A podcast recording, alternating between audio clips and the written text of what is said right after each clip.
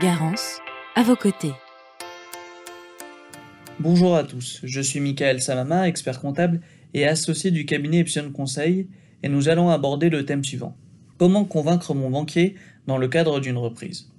Convaincre sa banque n'est pas chose évidente. On ne sait pas par où commencer généralement, et que doit-on présenter comme pièce? Il faut garder à l'esprit que le banquier ne veut pas prendre de risques. Il s'assure que vous soyez en capacité de rembourser l'emprunt que vous allez contracter. Pour obtenir un accord bancaire en tant que repreneur, vous devez présenter un projet équilibré sur 5 points. Votre CV, cohérent par rapport à votre projet de reprise, votre niveau de vie, vos apports personnels, la rentabilité de l'entreprise et le prix de vente. Lors de l'entretien avec le banquier, gardez toujours à l'esprit que votre attitude est aussi évaluée sur la base de votre personnalité et de votre capacité à prendre des décisions. Il doit voir en vous le futur chef d'entreprise. Vous devez connaître votre projet sur le bout des doigts et être capable de répondre à toutes les questions. Concernant votre niveau de vie, que vous soyez célibataire ou en couple, la question qui se pose est la suivante.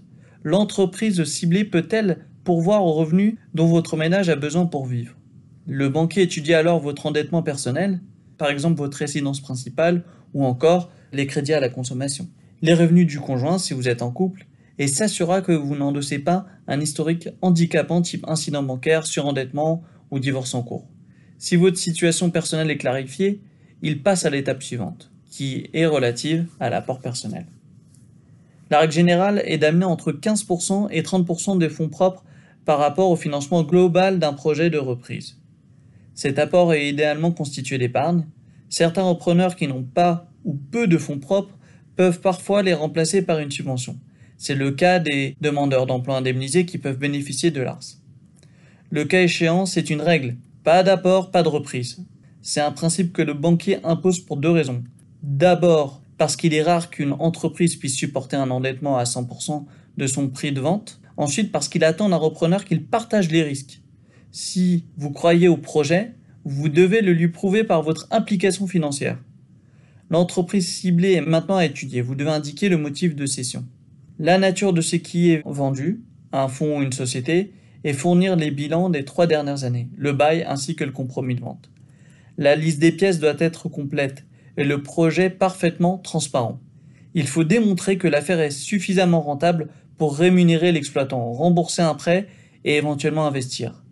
Parmi les bonnes pratiques, n'hésitez pas à solliciter la banque du cédant, car elle connaît bien l'historique de l'entreprise, ce qui vous facilite la négociation.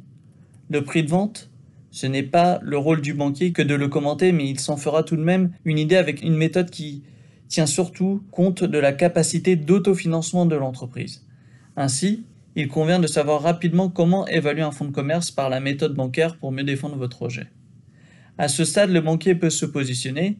Si vous n'obtenez pas votre financement, c'est que votre projet n'est pas équilibré. Soit les compétences sont inadaptées, soit le niveau de vie est trop élevé, soit les apports personnels sont trop faibles, soit l'entreprise n'est pas assez rentable ou bien le prix de vente est trop élevé. Dans la pratique, ce sont souvent les trois derniers points qu'il faut retravailler et vous avez toujours une seconde chance de présenter votre projet.